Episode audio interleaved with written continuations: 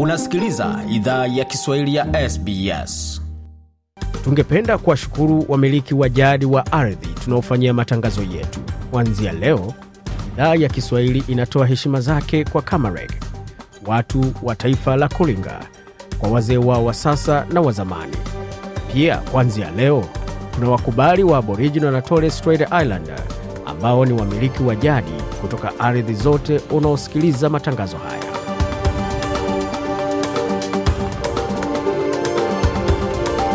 Jambo popote ulipo na karibu katika makala idhaa ya Kiswahili ya SBS. Uko na migode migerano, tukuletea makala kutoka studio zetu za SBS na mtandao ni anwani ambao ni sbs.com.au mkwaju swahili hapo mengi ambayo tumeandalia, lakini kwa sasa tuanze kwa kionjo cha yale ambayo yako mbele, tukianza na Profesa Chacha Naigoti Chacha ambaye anazungumzia mzozo wa Congo na jinsi anadhani suluhu hiyo inaweza patikana. Nchi ya DRC na nchi ya Rwanda ni wanachama wa Jumuiya ya Afrika Mashariki. Mimi kwa maoni yangu ninafikiri kwamba tunahitaji kuweka upondo mkubwa za sana kutoka Arusha kwa hizi nchi mbili ili ziweze kukutanishwa pamoja na kuzungumza ili tupate suluhu ambayo haihatarishi maisha ya wananchi wa kawaida. Profesa Chacha Nyegoti Chacha po akizungumzia namna changamoto ama mzozo ambao unaendelea kule Kongo unaweza suluhishwa, na hapo baadaye tutazungumzia swala zima la lugha ya mama, tukianzia hapa ekoloyo babochwa inenikyobochi bafeza chinkoma. Malukai malukai. Amemanji tresor bukasa. Mirembe mwosi mirembe kandi karunu niridiku rizinomonoma z'abantu kutura ihare n'indi ihare. Yambu bene data amazina yanje nitwa imakile nyirahoza. Ah, ndi umukongomani ndi umunyamurenge ligono la kusherekela lugha ya mamau lugha ya mamau ne nyina wangu mungoni dadi yangu mungoni nam hizo ni sauti za Waaustralia ambao wanaishi hapa, lakini pia wana asili ya bara la Afrika, wapo wakizungumza katika lugha zao za mama na lugha za kiasili, na tutazungumzia, tutafanya makala maalum kuhusu hiyo, ikiwa ni siku ya, ya Jumatano ilikuwa ni siku ya kimataifa ya lugha ya mama. Kwa hiyo tumefanya makala maalum kuenzi siku hiyo, maana tuko hewani, lakini kwa sasa tupate muktasari wa habari na mengine mengi yatafuata.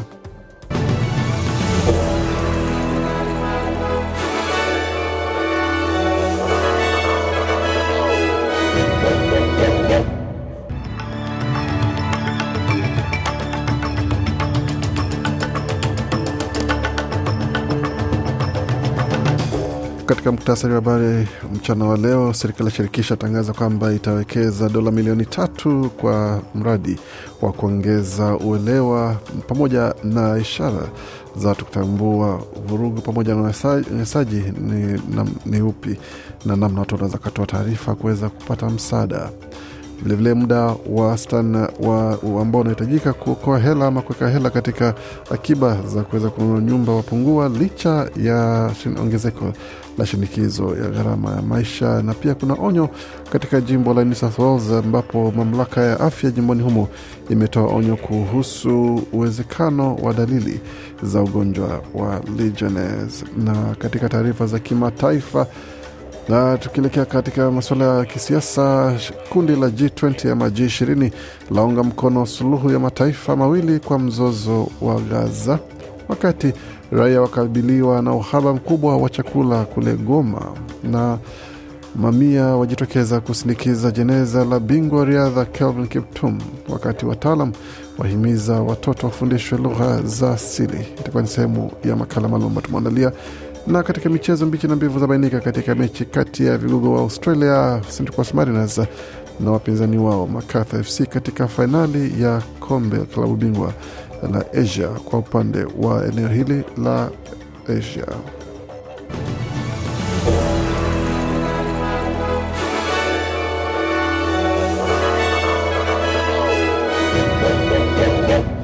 Wasikiza idhaa Kiswahili ya SBS ukiwa na migori migerano. Tuelekee moja kwa moja sasa katika taarifa kamili za habari, tukianzia katika taarifa hizi ambapo muda wastan unaohitajika kuokoa asilimia ishirini ya amana ya kununua nyumba umepungua kwa wanaondoa wanataka, wanataka kununua nyumba yao ya kwanza. Kampuni ya Domain Real Estate imesema watu wataokoa miaka minne na miezi sita ama tisa kwa wastan kote nchini.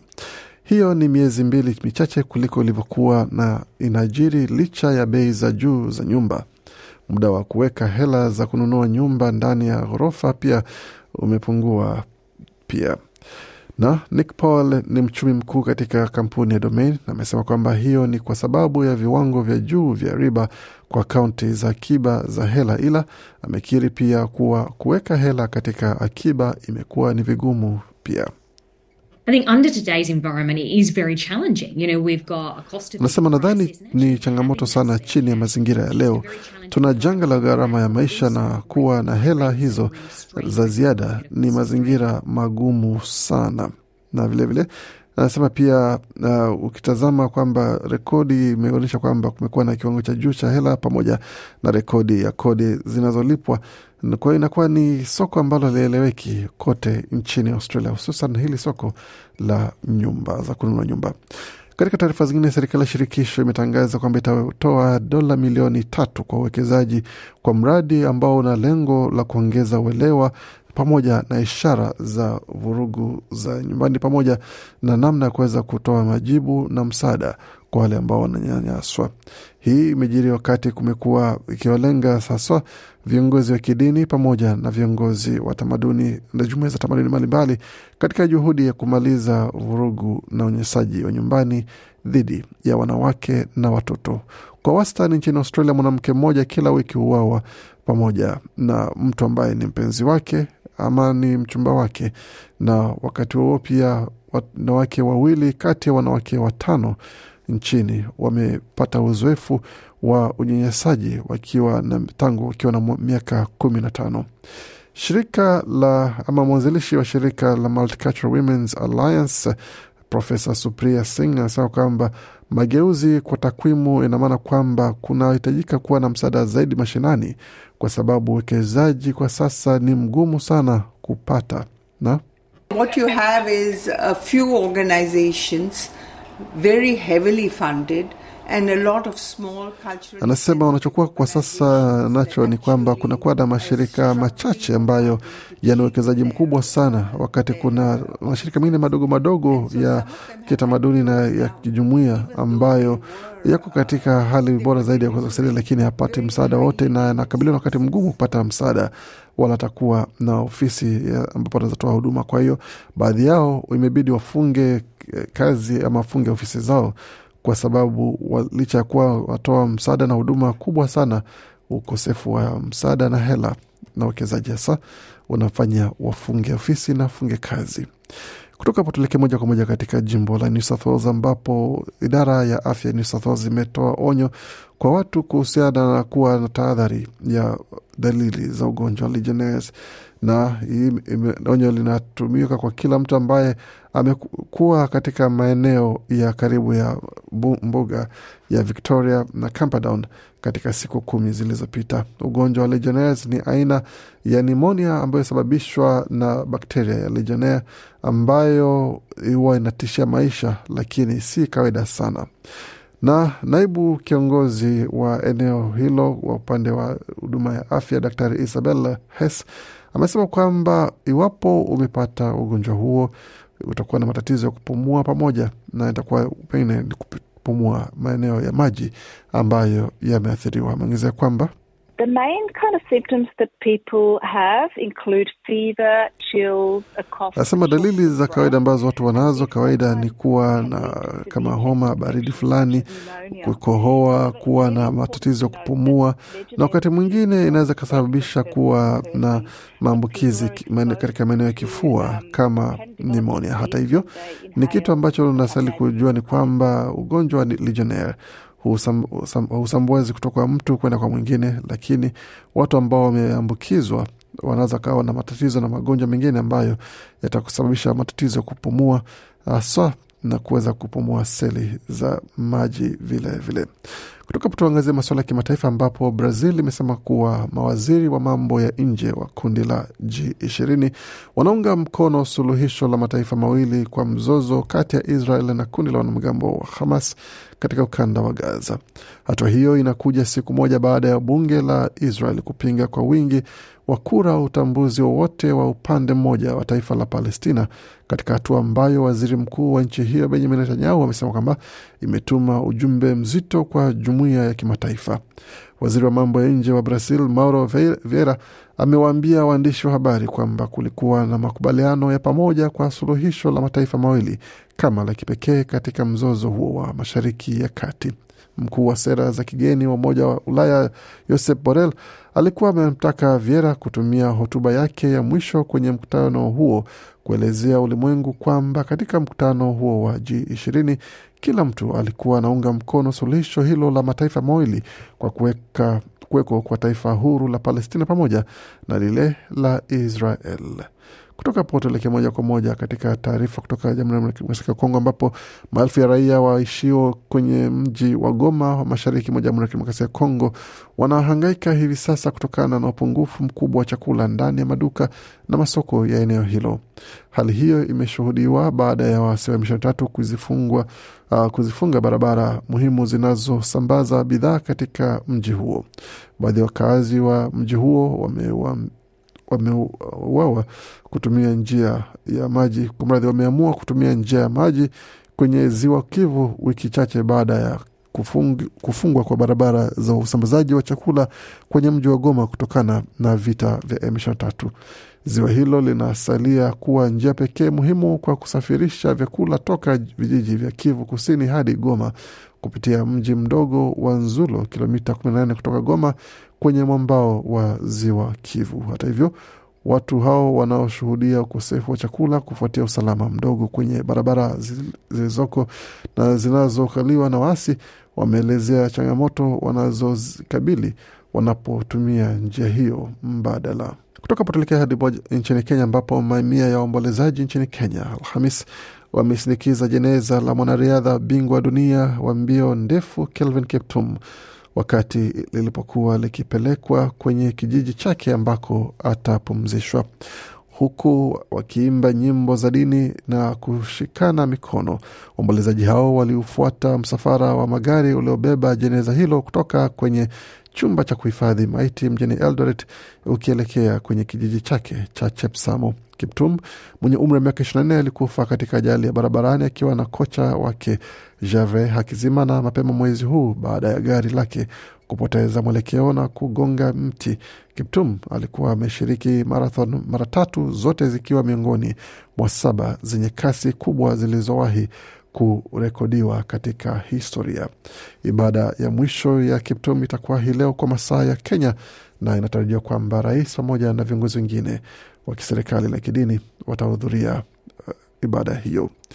Na tukimalizia makala haya, lugha ya mama au lugha ya asili ni msingi imara wa kujifunza lugha nyingine, kwa sababu ni lugha ya kwanza ambayo mtoto anajifunza nyumbani kabla ya kuanza masomo. Wataalam na wadau wa lugha ya Kiswahili nchini Tanzania na Kenya wamesema kwamba lugha za asili ni muhimu kwa watoto wafundishwe kabla ya kuanza masomo ili kuikuza lugha ya Kiswahili yenye maingiliano na lugha hizo za asili za Kiafrika.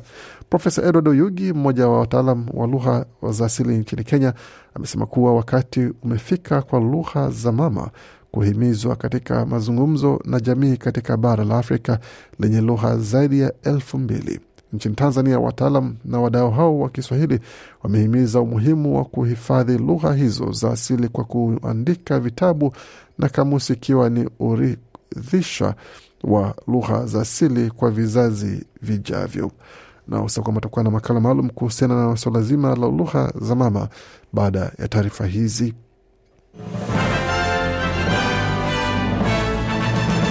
Waendelea kusikia idhaa Kiswahili ya SBS ukiwa na migode migerano, tukielekea moja kwa moja katika masuala ya michezo kwa sasa. Katika mchezo wa AFL, mchezaji ambaye ni winga Angus Brayshaw amelazimishwa kustaafu katika mchezo huo baada ya kupata jeraha la kichwa ambalo lilirudiwa tena katika mchezo wa fainali ya mwaka jana.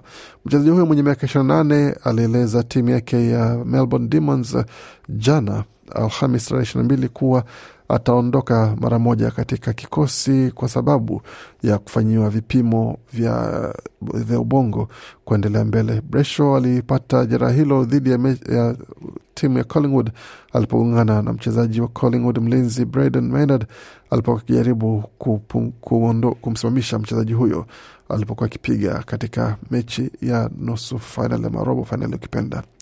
Kutoka hapo tuelekea moja kwa moja hadi katika mchezo wa soka ambapo nyota wa zamani wa Brazil na Barcelona Dani Alves amefunguliwa mashtaka pamoja na kuweza kuhukumiwa kifungo cha miaka minne na nusu gerezani na mahakama moja ya Uhispania ambayo imempata na hukumu ya unyanyasaji wa kujamiana.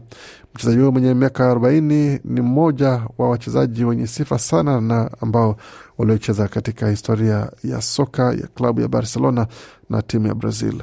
Hata hivyo, alikana madai kwamba alimnyanyasa kijinsia mwanamke mmoja mnamo Disemba mwaka elfu mbili ishirini na mbili.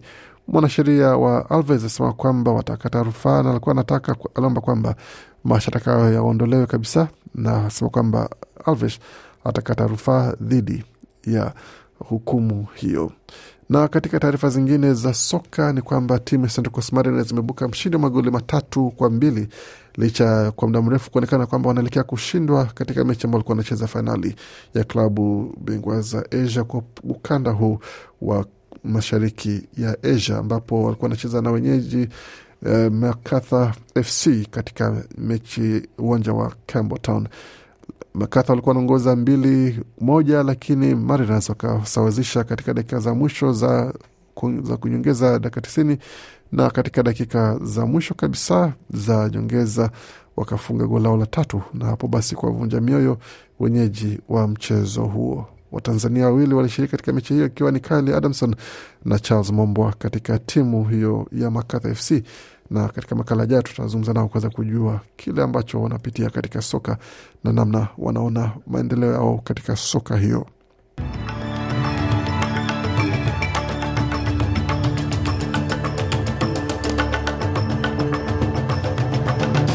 Kabla tumalizia makala haya, tuangalia levo katika masoko. Dola moja ya Australia na thamani ya senti 66 za Marekani, wakati dola moja ya Australia na thamani ya faranga 1878 na senti 12 za Burundi, na dola moja ya Australia na thamani ya faranga 1815 na senti 85 za Congo.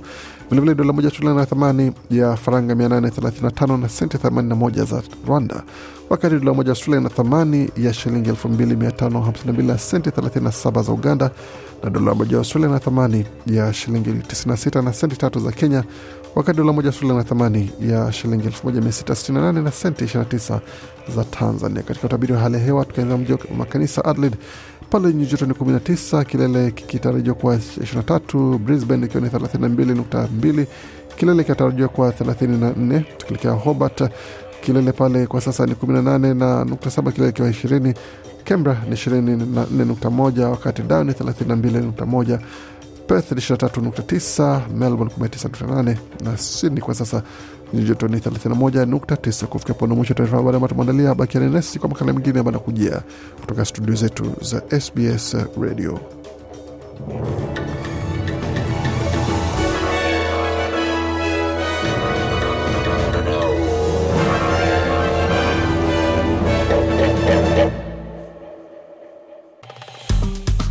Penda, shiriki, toa maoni. Fuatilia idhaa ya Kiswahili ya SBS kwenye Facebook.